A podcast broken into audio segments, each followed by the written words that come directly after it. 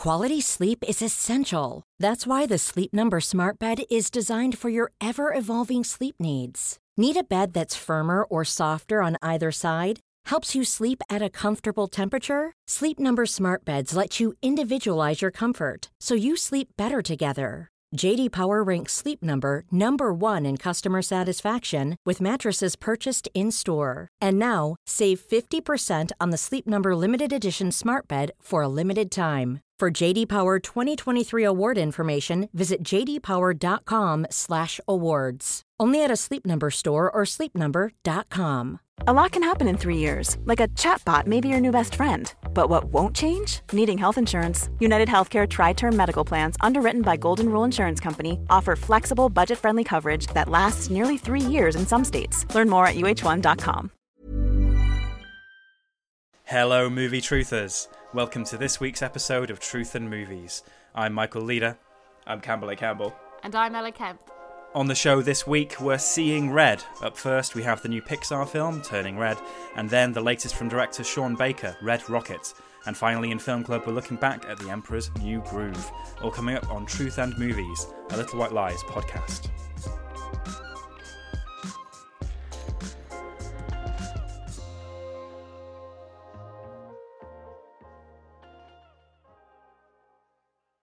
Yes, welcome back, listeners. Welcome back, Ella and Campbell. So good to see you both. Campbell, what's new? So I've been reading a lot of your writing on lwlies.com recently. You interviewed Matt Reeves about a little film Yeah. called The Batman.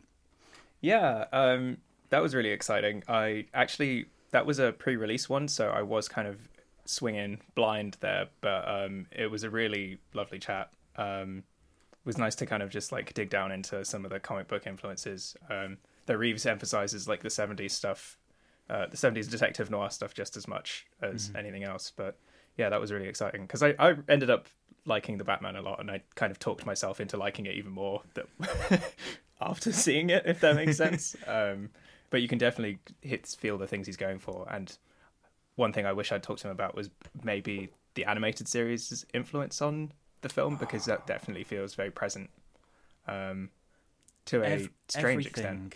Everything I hear about this film is making me more excited to see it. Um, after talking so so much last week about being front row in the local cinema when it opens, uh, my partner has had a positive COVID Oh, test. no. So we've been No. at home with our three-year-old home from nursery, and now I've got a positive test. so I'm not I'm not going to Uh, be seeing that film anytime soon. but this Oh, is this is no. this is you know this is the reality we're living with. What else do you have going on, Campbell? Is it all films at the moment or anything else?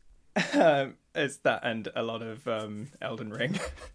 So let's we need to unpack what Elden Ring is. yeah, 'cause please. This is I a don't film know. audience. This is not like you know. You know, often in these kind of conversations, you go like, "Oh, imagine the person you're talking to has no idea what you're talking about. That person is me. Please tell me."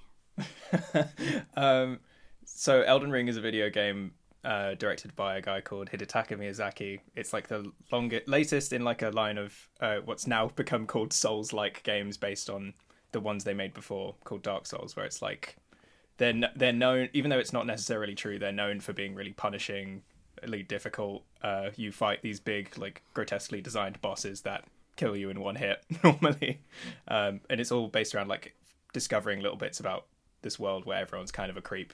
Um, you find out information in like small increments. It like it lets you kind of project yourself onto the character a lot more. I think it's really cool. Lots Oh, of I- really amazing art direction. I absolutely love it, and it's so open. And the, the, there's a, a, a sort of take going around on social media saying you need to start a diary when you play it because it doesn't hold your hand, doesn't uh, give you much direction in which way you should be going.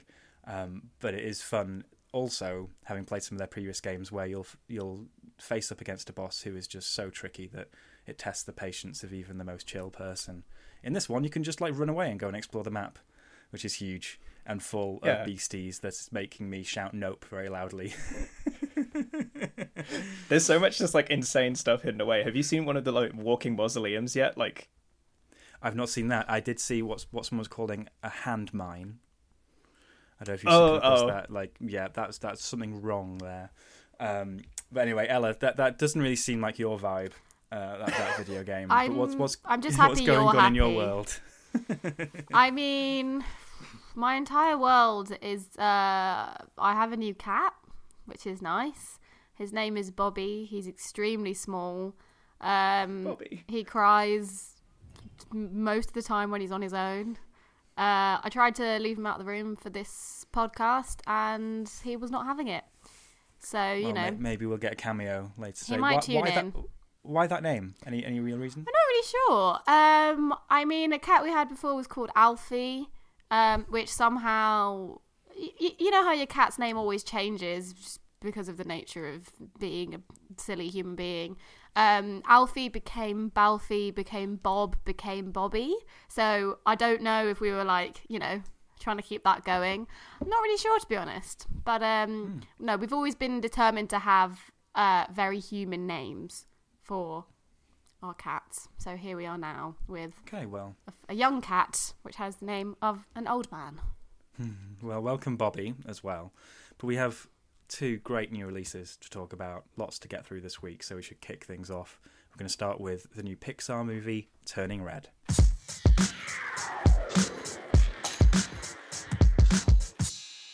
Here's a bit of synopsis. Turning Red introduces Mei Lee, a confident, dorky 13 year old torn between staying her mother's dutiful daughter and the chaos of adolescence. Her protective, if not slightly overbearing, mother, Ming, is never far from her daughter, an unfortunate reality for the teenager. And as if changes to her interests, relationships, and body weren't enough, whenever she gets too excited or aggravated, she transforms into a giant red panda. So, Campbell, this is the debut feature from Domee Shi, who won an Oscar a few years ago for the short film Bao, in which um, an overbearing mother um, with her very cute dumpling child um, ends with one of the best gasps I've ever heard in a cinema where she eats the child. Um, should we be excited about Turning Red? What sort of vibe is it? Yeah, one hundred percent. Should be excited about it. Um, this is coming for. Got to kind of preface this with um, that I've not really been excited about Pixar for years now. Um, a lot of their output has felt very samey to me. Like whenever a Pete Docter comes out, it's just like, oh, what about this like high concept thing? But it's actually a bureaucracy. Um, or like just kind of, I don't know, uh, openly emotionally manipulative features in between they're like kind of very going they're very much going for the this is a pixar film kind of thing so here's the bit where you cry about someone's parents um but i think turning red is very defiant of a lot of those cliches especially in the fact that its central premise feels like a talking point before the film even came out like something like soul had someone turning into a creature and then like that invited discussions about um why are there no um, people of color like up front in Pixar films without something like this happening to them? So when you see it happening again, kind of in the trailers, you kind of just go, hmm, like are they really going for this again? But having seen Bao and really liked what she was going for in that, um, I felt confident that it would be good, and um, I was proven right. It's it's super funny. Um, and uh, not just a, uh, I'd say not just a really good um, and really detailed study of like the textures of a family home, but also just of 2002 in general. uh, everything from like Tamagotchis to flip phones are kind of just like woven into the plot in a way that doesn't feel like. It's not like early season Mad Men when it's just like uh, you have people like nudging, almost nudging you and being like, "Ah, well, like we're in a doctor's office, but we're smoking cigarettes because it's the '60s."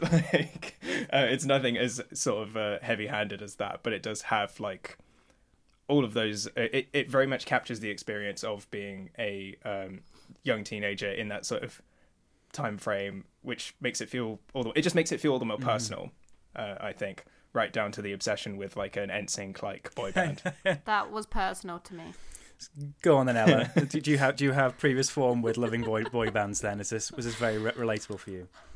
Look, I just want to say for anyone listening to this podcast, uh, the running sheet that we have to prepare for this episode, um, I was credited as a co writer on this film. Um, it's very much in line with all of my interests. Uh, I like coming Like anime? Like anime. You know me. I am the expert on this call. Um, no, I, I love coming of age films. I love boy bands. I love teenage girls. All of these things. So, um, however, um, I wasn't actually initially when the first trailers come out.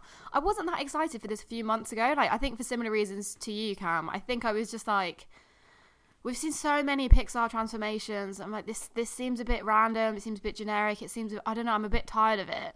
Um, but I was completely wrong. Um, and yeah, I found it so charming. And one thing that I really loved um, is that I think, I mean, there's a lot to love in it, but but the first thing is that I think for the, one of the first times I can remember, it feels like the transformation from you know tiny human being into whichever creature, whatever object you want it to be.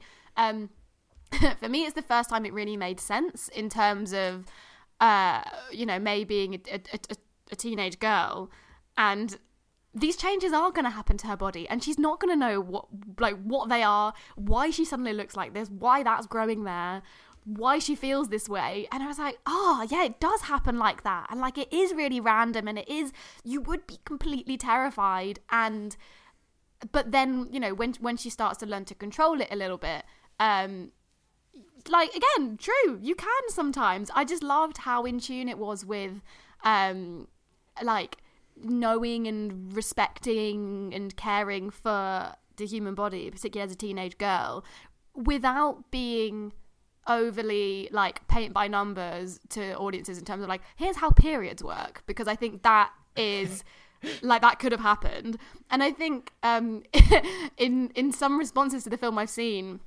I feel like some people who are uncomfortable with that like thought that happened and we're kind of talking about it like oh I don't relate to this and I'm like if you've ever met uh... a woman or a teenage girl th- mm, you know, if you haven't, fine. But if that's the case, please, I don't, I don't want to hear this. Um, yeah, I just think in terms of, I don't want to completely dive into this, but I just think, um, I think the film is very good at caring for its subject and showing audiences why you should care about this character and people in your life who might be similar. Um, you know, without staying too focused on just like I don't think it's a super subjective film. Mm in that sense. I think it does kind of invite you in um, to kind of, you know, empathize with everyone involved. It's it um, is interesting. In, in, some ways, it is super subjective in the sense that Domee Shi would have been uh, growing, would have been a teenager in 2002. It's set in Toronto, which is the city she grew up in, um, breaking a lot of you know being very personal in, in many of these ways. But the, the, the metaphor of the red panda is also quite a flexible one that can be mapped onto all sorts of adolescent things about the burgeoning interests and obsessions and horniness that comes with the hormone yeah. imbalance of the time. I mean, there's there's there's a line towards the end of the film which which I think really hit the home for me, which I think leans into more familiar Pixar things that I think you have to do to some extent to tie things up a bit. Like when when May's saying talking about like embracing the quote unquote weird, messy parts of yourself. That kind of line always makes me cringe a bit because I think we've reached the point with female characters in cinema in particular where you've swung so far the other way from like strong female characters that, that it's all about like being weird and messy and complicated but what that does say to me is that it does have this kind of mainstream appeal, that it is like tapping into things that are, you know, quite common by this point in mm-hmm. cinema, I think. I think it's very, it, it's kind of like speak in that moment, it's speaking very directly to its audience in that, um, there will probably be people watching it's just like oh, like who have that sort of oh like I'm weird I'm like not normal thing when uh this film so much stresses like the normalcy of May and who she is. Like all of this is very regular. Like uh, the film approaches all of this coming of age stuff so directly. Like it's not really coy about any of the period stuff. Like it's like the first thing her mother says, it's like so when she turns funny. into the giant red panda. and I love that it. Um, I love that it approaches it so directly. Mm. I was like. I think I started complaining when Soul came out, and I was just like, "This is kind of like uh, in the first few minutes, I was like, this is so, something like getting closer to the sort of only yesterday I want always wanted from Pixar, and this kind of feels like another step in that direction, just through that, um, just through that directness of the reality of growing up as a teenage girl, and um, and how seriously it takes May's problems, like even like the um like it's just like the stake the stakes of the film don't get too much higher than I want to go and see this boy band. The stakes and, are uh, so high, Cam. Have you ever tried to go and see a boy band? I, t- I, don't think you. I don't what am I talking about? They're higher than ever. um, but also, yeah, I think a lot of um, she's personal experience just feels woven into the texture of the film. I spoke in my review about how it kind of laces all of these d- just little anime things throughout uh, the thing. And she spoke, I think she spoke about it in an interview with a friend of mine, Toussaint, about like the sort of 90, late 80s and 90s shows that influenced uh, turning red. Like um, there's a little bit of Inuyasha. Um, there's absolutely a bit of Sailor Moon, and there's like a magical girl moment uh, at some point in the film that I'm blanking on at the mo- at right now. There's a uh, for the Ghibli heads in the house. There's a um, moment where she directly quotes Mamoru Hosoda, like the girl leaps in the exact pose of the Studio Chizu logo. So there's all of these just like little references like t- tied throughout that texture, and I just love that's how she kind of evokes her personal experience rather than making it like plainly autobiographical. I think it's just kind of present in a way that feels mm. I don't know very natural to me. Um, and then you also just get the cool side effects like there's actual like impact frames. So like that's when um, the color sort of like washes out of the frame and it goes. There's all these like kind of sketchy lines instead of um, the full de- detail, and it sort of blows that out for just a split second. Um, for impact that's the in the name and it does things like that and like speed lines when she's like moving through the air and that like kind of big finale bit um and it's just all of these little things that I love, and I'm just like, oh, this is speaking to me directly. Like, I mean, uh, the as, eyes like, uh... as well.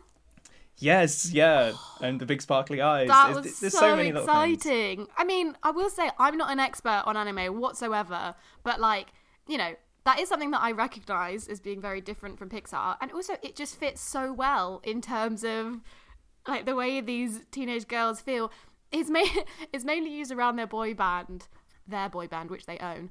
Um, but also when they get excited about anything, it's and it's just so lovely because I feel like that had been something that was lacking in in Pixar for a few years. Everything just you know they try and make everything emotional and it, and it comes through more in the script. But I I did feel like watching a lot of these characters. They all look the same in a way. It's like they don't. They're all designed differently, and they're all different ages, and they come from different places, and you know they're different. They're different people, but I don't know, just all of the emotion was starting to feel very, very similar. Whereas here was the first time where I was like, oh my god, like this really matters, and you can kind of, I don't know, it feels a bit more visceral the way they're like the way their emotions work. I think you can kind of trace it to uh, a few kind of factors. Like I think that a lot of Pixar films like gravitate towards this sort of like pseudo realism thing. Like a lot of like the later works are about this visual fidelity uh, so like moving away from that is already just like a huge like thing I think for this film. And then there's also like this the simple fact that um, I feel like what this is maybe the what second woman to direct a Pixar no, sorry, movie. Uh, like... This is the first woman. So Domee Shi was the, oh, yeah, was the first woman to direct a short film, and now she's the first woman to direct a feature, which you know is fantastic for her. But I'm like, really, Really? Was Brave the, was Brave the first, or was that one where the director jumped ship? Co-direct. Uh, I'm not. I'm not entirely sure, but I know that this is the first film where it's just like you know a woman has a sole credit, which uh, is not, just yeah, not a small thing. yeah. Um, and then also you have that like minority perspective as well. Like I think that Pixar kind of been consciously approaching with things like Coco and Soul, I guess. But again, it just feels like in Soul you have like the black characters shuffled off to the side, and you can feel like it feels sort of hermetically sealed, and you can tell like this is Kemp Powers as part of the film uh, where he's going through like the barbershops and things like that. But whereas like here, it's just like throughout, and it's very like heartfelt and authentic in a way that I think um, a lot of Pixar films can tend to be false. Like you said, it just like feels like they um, sort of lead you down to a very specific emotion. It's just like this is a bit where you are supposed to feel like this. I think this lets you engage with it like from like wherever you can connect to it. I think. Great deal of energy and excitement here, very appropriately for a film that has so much energy bursting out of it. Let's put some scores on Turning Red. Campbell, I'll come to you first for the three scores out of five in anticipation, enjoyment, in retrospect. Uh, I'm going to stick with uh, what is on record. Uh, so uh, I had anticipation down for three because, uh, as I said before, like Pixar wasn't really doing it for me that much later. I think like um, lately, I think that they'd sort of run out of creative steam for I guess the reasons that we'd mentioned already. Uh, but I like Bao a lot, and I had faith in Shi. Uh, five I put for enjoyment because it's just I wish we had touched on it a little bit more, but it's so funny. It's just it's so so funny from the moment it skips past um, May's kind of like very in your face precociousness and gets to the real like kind of awkward stuff. It handles it so well. There's amazing, just amazing gags throughout, and it it's just it it's the best looking Pixar film I think that there's been for a really long time, just because it embraces a very different kind of like deliberately cartoony aesthetic.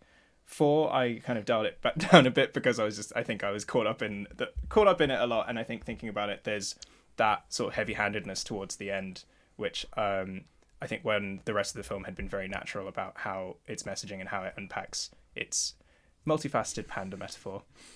Pandemonium. Ella, what are your scores? You've been waiting for that.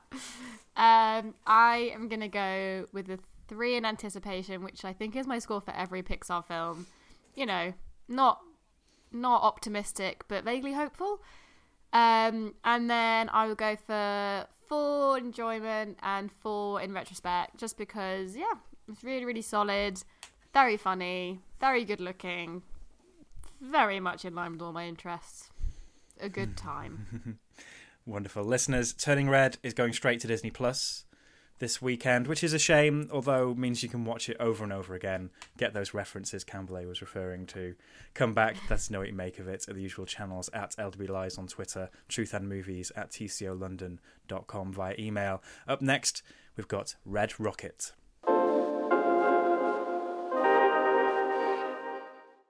Finding himself down and out in Los Angeles, ex porn star Mikey Saber decides to return to his hometown of Texas City, Texas, where his estranged wife and mother in law are living. Just as this dysfunctional family seems to be making things work, Mikey meets a young woman named Strawberry, working the cash register at a local donut shop, and falls right back into his old habits. Ella, I'll come to you first for Red Rocket. Um, so, this is the new one from Sean Baker. Listeners, you may have seen The Florida Project, Tangerine, his previous two films. What is his sort of filmmaking, Ella? How do you describe it? I would say that Sean Baker is arguably the best American, the best independent American filmmaker. Um, at Nope. hang on, Okay. hang on, hang on. You've both raised your eyebrows. um, at chronicling stories of like life on the fringes, like uh, kind of close fringes to society. It's not too far removed from society, but people who kind of like, you know, have been in, have been around, and are kind of retreating slightly, and, you know, now either need to find a way to, to claw back to some semblance of their lives that they want or to you know to do something else he's he he's looking at people who who've kind of struggled under the various politicians who have you know sorry but things up repeatedly in America and he's and he's like figuring out how they get through that um and also on a technical level um I think he's one of the best people at working with non-professional actors again in the US I mean um as he always just you know finds this like untapped untapped talent um and they're just incredible in you know in every one of his films i think whether they are whether they do become the the main um characters and actors in the film or like secondary characters that you then end up being like who was that they were incredible um and i think yeah red rocket very much tap, like ties into all of that um I, I, I liked it a lot more than Sean Baker's other films. I, I liked his other films like Tangerine and um, Florida Project, but yeah, this one for me just like w- yeah, it it just worked so much Why is better. that? What, what was Um, the what was the secret sauce this time? I'm I'm not sure to be honest. I think I mean I think maybe part part of it is like the main actor. So he's played by um so Mikey Saber is played by Simon Rex, who oh he's he's such a funny man. And I mean Mikey Saber as a character is funny, but Simon Rex on his own is very funny.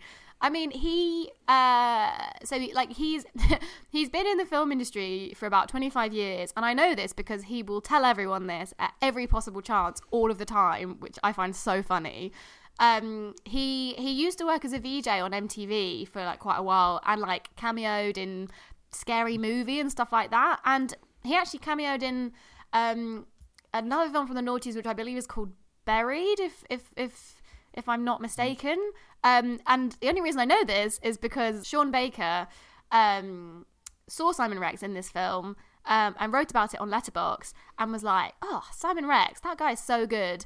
Um, like he should be in more stuff." And um, I think, oh, I really hope I'm not fudging all the dates on this. I think it was around 2012.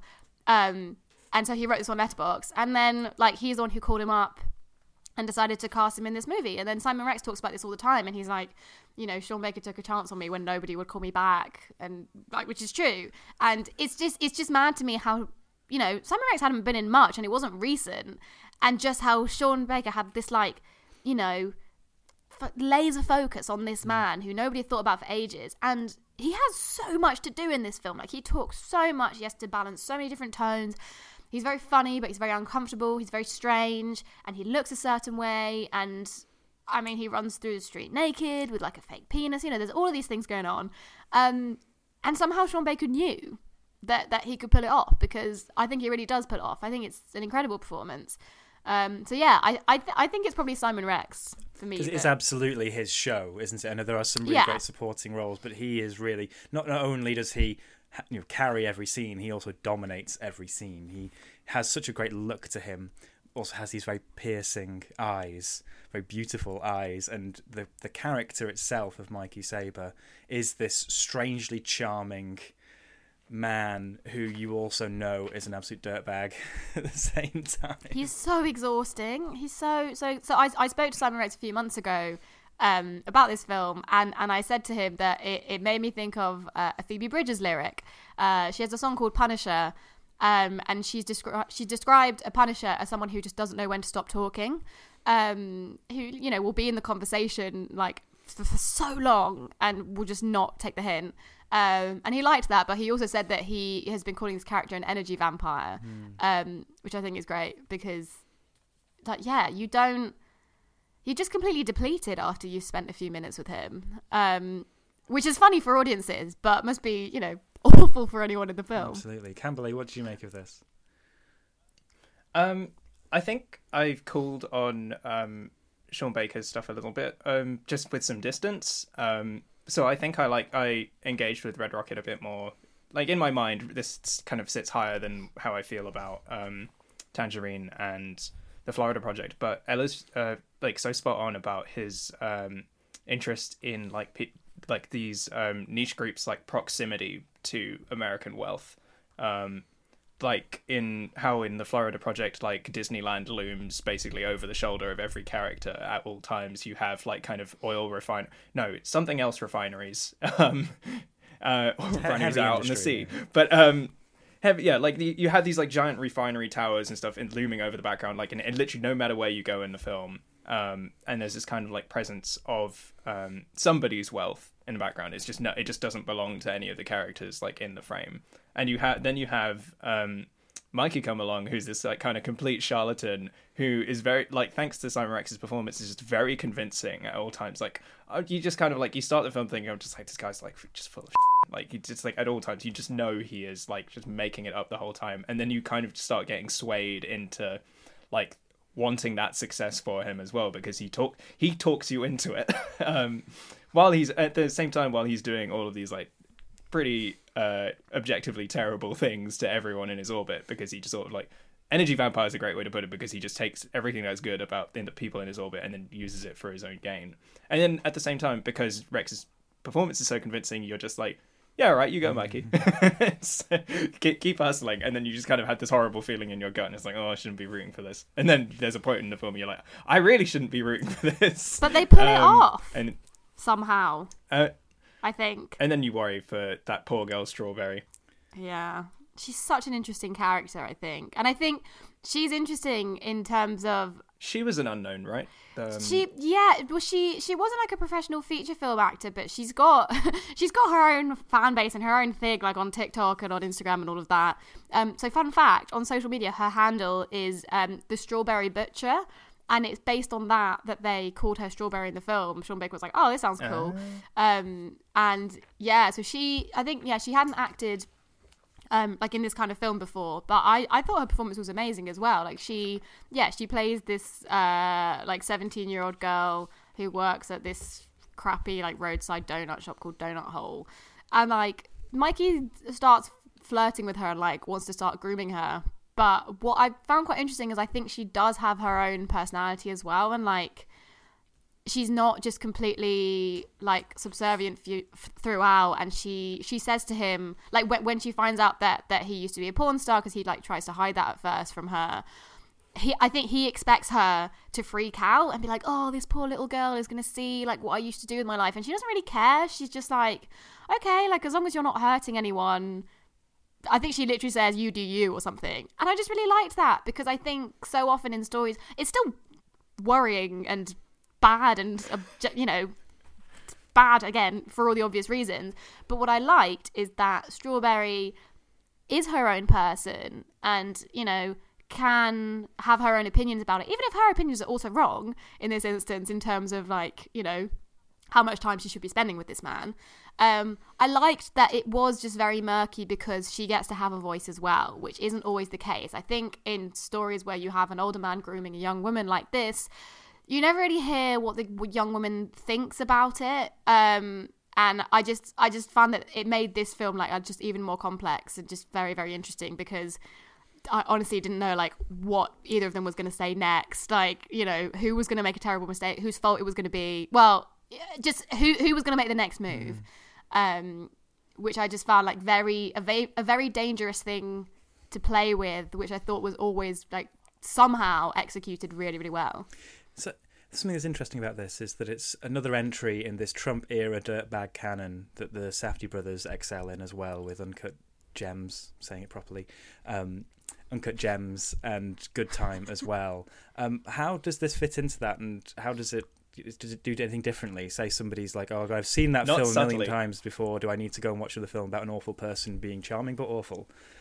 Yeah, I think it fits into that canon. In a, it, it's kind of it kind of crowbars itself in there because I mean, there's a moment in the film where he quite while he's on his way to try and hustle his way into a job, he cycles right underneath the "Make Make America Great Again" billboard, and there's like moments in the film where his sort of scheming is um, directly contrasted with like a Trump speech on television. So I, he's rolling joints with like papers that have the, U.S. flag on it. Flag on.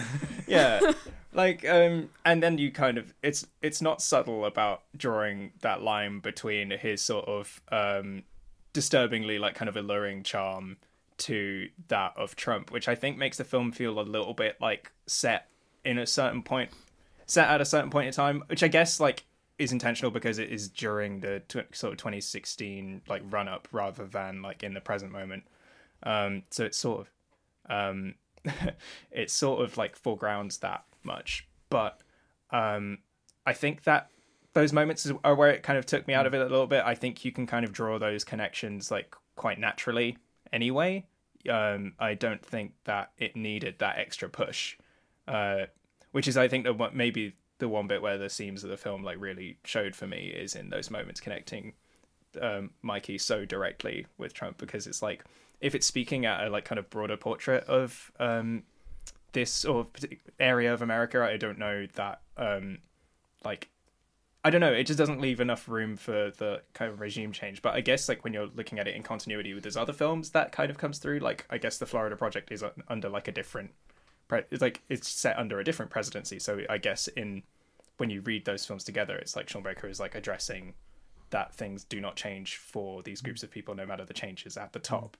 Um, I think it's just maybe the billboard thing was well I mean, it made me laugh but i think it's just like uh, it felt very uncomplicated mm. uh, when the rest of the film is a lot mm. more so ella what scores would you give red rocket um, I think my scores for Red Rocket will probably be the same to Turning Red. No, do you know what? No, they will be the same as Kambole's scores for Turning Red. Um, I would give this one a three because, yeah, Sean Baker, I was like, mm, I've liked his films, but again, I think because I've seen a couple that I liked but didn't love, I was like, mm, maybe it'll go this way again. But yeah, so that's a three. Um, I'd go a five for enjoyment because I think I was just so surprised by Mikey's performance. Um, he's so entertaining. He's so strange. One thing I didn't get to touch on as well is I think the film's aesthetics um, I found so funny. There are so many crash zooms in this film, and they always work for some reason. Oh, and sorry. the one from his butt is so funny. Yeah, it's mad. But then also, one thing we didn't mention, um, the needle drop. Like again, another great NSYNC moment. Um, it's so funny. It's it's yeah, incredible. So five uh, enjoyment, and then four in retrospect because yeah, I think a lot of the things we've been talking about, like the very on the nose like political parallels, the very murky lines in their relationship, which I think you know they deal with properly, but it's still a bit. Mm. Um, so yeah, four in retrospect. Kambole. I was actually just going to say quickly that um, Ella, I guess you connected this one because you did say before about Turning Red that you love boy bands and teenage girls. I'm living. It's a big week for Ella movies. Huge. um, uh, yeah, I think um, I think I'm sitting at a three for anticipation because I think again with some distance from Sean Baker's stuff, I it sort of went down in my memory. Like I couldn't decide whether I thought like the Florida Project was sort of like voyeuristic in its study of uh, poorer people in America, like working class people. Um, so like I think it just that that sort of um, faded impression of it sort of made me think, hmm, I don't know how I'm going to be with this one going in. I think four for enjoyment just because it's so strangely funny and it's just this absolute like one of those like kind of car crashes you can't look away from sort of movies. Literally. Um, yeah. um, uh, was say, say no more on the subject, but um, yeah, I think I, I found it very compelling. Um, to my uh, like, I- it's, it's like to my surprise, and also just like it's very, th- it's a very thorny picture in a way that like I think um, there aren't quite enough of. Um, like it, it's not so easily untangled. Um, and then I think four in retrospect, it's holding up in my mind so far. Maybe ask me in two years. Maybe you've cooled on it as you have in the past with the, with the previous ones. But there you have it, listeners. Two great films out this weekend at home and at the cinema. Let us know what you make of them at the usual channels. Up next, we go from two triumphs, in our humble opinions, to maybe a slight misstep in the Disney canon The Emperor's New Groove.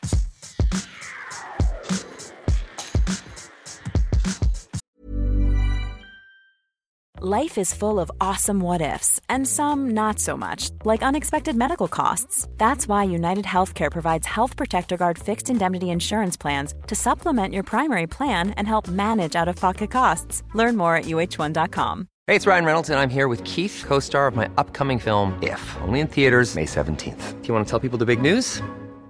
All right, I'll do it. Sign up now and you'll get unlimited for $15 a month in six months of Paramount Plus Essential Plan on us. Mintmobile.com slash switch. Upfront payment of $45 equivalent to $15 per month. Unlimited over 40 gigabytes per month. Face lower speeds. Videos at 480p. Active Mint customers by 531.24 get six months of Paramount Plus Essential Plan. Auto renews after six months. Offer ends May 31st, 2024. Separate Paramount Plus registration required. Terms and conditions apply if rated PG. Many of us have those stubborn pounds that seem impossible to lose, no matter how good we eat or how hard we work out. My solution is PlushCare. PlushCare is a leading telehealth provider with doctors who are there for you day and night to partner with you in your weight loss journey. They can prescribe FDA-approved weight loss medications like Wegovy and Zepbound for those who qualify. Plus, they accept most insurance plans. To get started, visit plushcare.com slash weight loss. That's plushcare.com slash weight loss. The Emperor's New Groove. Emperor Kuzco thought he had it all, a devoted populace to rule over, a wardrobe of glamorous garb, and his unwavering groove. But when a devious mix up turns Kuzco into a llama, the once mighty ruler must form an unlikely alliance when a peasant offers to help him regain his throne from the power hungry advisor who stole it from him. So I, I know I was I was riling up riling up the discourse there by saying it was a misstep. This is one of those films that was on the downward slide for Disney where they had after a run of amazing hits in the late 80s early 90s the renaissance they seemed to lose their way in the late 90s into the 2000s ending with the shuttering of the hand-drawn division at disney losing ground to pixar for example at the time. But of course with disney it's absolutely a micro-generational thing. So i was too old for this film when it came out. Campbell ella you are younger than me. Um, did you campbell did you Hmm. was this a, home video one for you? Did you see this at the time or a first watch now uh, much later I I saw it at the time. I remember seeing the trailers, and I like I saw the funny dancing llama, and my parents uh, got me the video. Um, I don't remember seeing it in the cinema. I can remember my cinema experiences from that age because one of them was Spider Man, and we had to leave. Um, God. that's a story for another time. But um, yeah, uh, I think I'd revisited Emperor's New Groove maybe like once since uh, that age. What was I like five? Um, uh, so it was still pretty fresh for me coming back to it, and I remembering it. I remember it being a sort of buddy movie, like gag comedy. But I was just looking at it, and I was just like, I can't believe um, Disney made a Looney Tunes short. and and just yeah, looking at um the behind the scenes stuff that you were hinting at, it is just um I mean it was ex- like obviously it was expressly like pitched as like a Chuck Jones thing, and I love the bits in the film where that starts becoming obvious, like the gag with the following um Kuzco and Pacha on the map with the red line, and then you see um Kronk and Yzma, and they're following the red line, and it's just on the ground in the world, and it's just really silly like stuff like that, which I really loved, and it sets it apart for a lot of Disney things. Uh, Too much, apparently. Well, no, no. The actual history is really fascinating because the, the, the roots of this project uh, go all the way back to the early 90s off the back of The Lion King, where the co director Roger Allers pitched another big fantasy musical epic in a similar vein to The Lion King, but looking at a sort of uh, South Central American culture. Um, but and they, they got as far as having like a quarter of it animated. They had several songs by Sting written. They had a whole cast who'd, who'd recorded their parts, and it was testing badly. And then there was that um, really fascinating schism at Disney in the late '90s, where they just didn't really know what they wanted to do anymore. They had a run of those m- sort of middling hits or misses from Hercules, Tarzan onwards, and they flinched and said, "We don't want to do another big epic. Could cut it right back, make it something more knockabout and and and jolly and funny." And Allers left, and they cut all nearly all the Sting songs.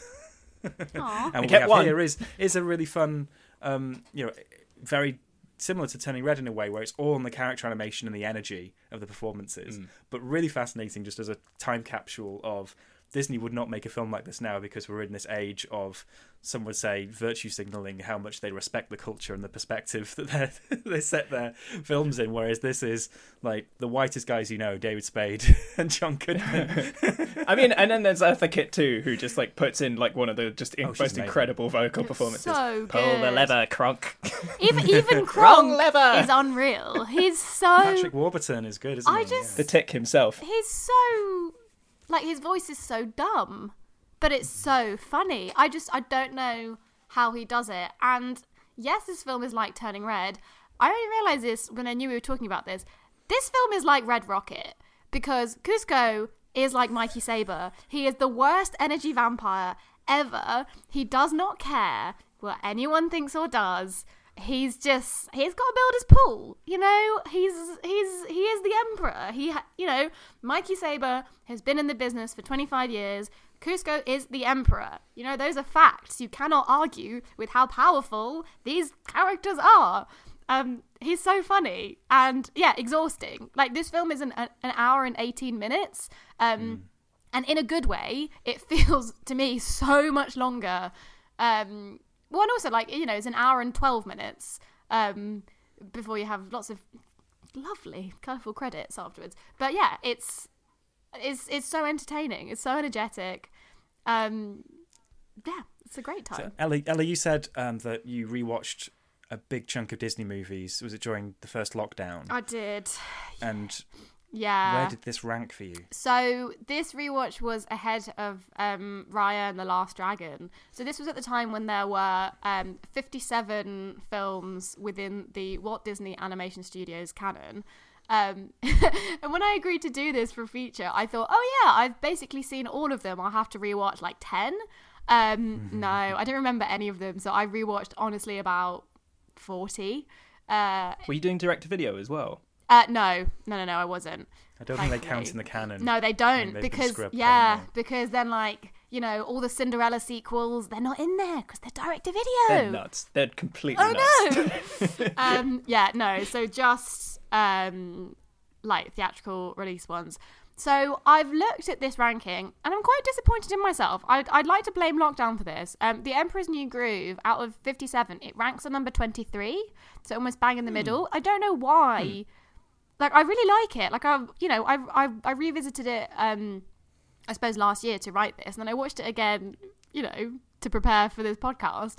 Um, it should be higher, but then I don't know if that just means that I like all of the other films. Like I like a lot of that's in- Disney films. Put it in context for us. What do you have? Okay. One higher, one lower. So at number 24, we have Zootopia, which I like Mm-hmm. a lot, which I think is very good. Um, oh yeah, and the and the first line of that blurb is alternate title: "We live in a society," which I still stand by. Um, yeah, so it goes twenty four Zootopia, twenty three Emperor's New Groove, twenty two Winnie the Pooh. I love, I yeah, do, I love Winnie the Pooh. And then it goes up into Peter Pan, Lilo and Stitch, Lady and the Tramp, Robin Hood. There's a lo- there's a lot of bangers. I, I, I think Yeah. mid-table is, is very respectable for this. Um, it and I spans a really lot of think- years. This ranking. Yeah, exactly. Yeah. Just- yeah, over the course of 80 years, they've had a lot of films. But it, I do just going to find sit it, in this corner and be like, it's better than Fantasia. I'm sure there are I'm not going to say that. I don't believe that. Fantasia's also higher. the- Fantasia is higher. Lilo and Stitch being a couple of places higher is interesting because this is very much the era where, at least in terms of the box office and in terms of the cultural discourse, everything had shifted to Pixar. So Emperor's New Groove comes out between Toy Story 2 and Monsters Inc., Mm-hmm. I think. Um, and in some ways, in its tone and vibe, is anticipating the. Um, the spoofy vibe of something like I was going to say very Shrek. Yeah. um, so you can really tell that there is this sort of passing of the torch to a new era of animation that's happening. But then Lilo and Stitch is another one which didn't wasn't big business at the box office, but there's a whole generation that watched that on t- t- t- telly or video.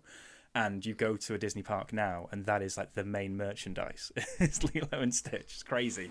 Um, I find that stuff really fascinating. The micro generations between Disney. Um, but listeners, I'd like to know what you make of the Emperor's New Groove. It's um, it is a really fun one to go and revisit, at least for that vibe, Kambole that you mentioned, the Looney Tunes esque vibe, plus some great voice performances. Also, probably the most '90s cameo you can have: Tom Jones just turning up to sing the theme song. Oh my god, yes. oh, yeah. It's all coming together. Listeners, let us know what you think at LW Lies on Twitter, truth and movies at tcolondon.com via email. Campbell Ayala, thank you so much for joining me this week and chatting through those films. It was great fun. Next week, we have the new Jacques Audiard film, Paris 13th District. We also have Ti West's X, and since that is looking back at an era of exploitation horror cinema, we're going to go back to I Spit on Your Grave for Film Club. Listeners, subscribe wherever you pod, and if your podcast player of choice lets you leave reviews, we'd love it if you left one for us. That's it for now. We'll see you next time.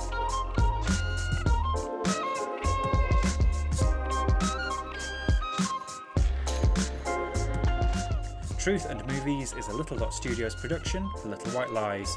It's hosted by me, Michael Leader, produced by Jake Cunningham and Harold McShiel, and edited by Steph Watts and James Payne.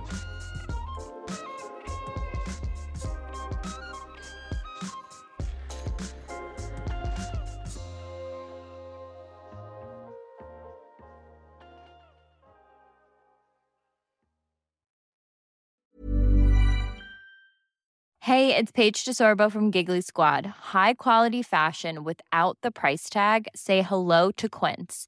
I'm snagging high-end essentials like cozy cashmere sweaters, sleek leather jackets, fine jewelry, and so much more. With Quince being 50 to 80% less than similar brands. And they partner with factories that prioritize safe, ethical, and responsible manufacturing. I love that. Luxury quality within reach. Go to quince.com slash style to get free shipping and 365 day returns on your next order. Quince.com slash style.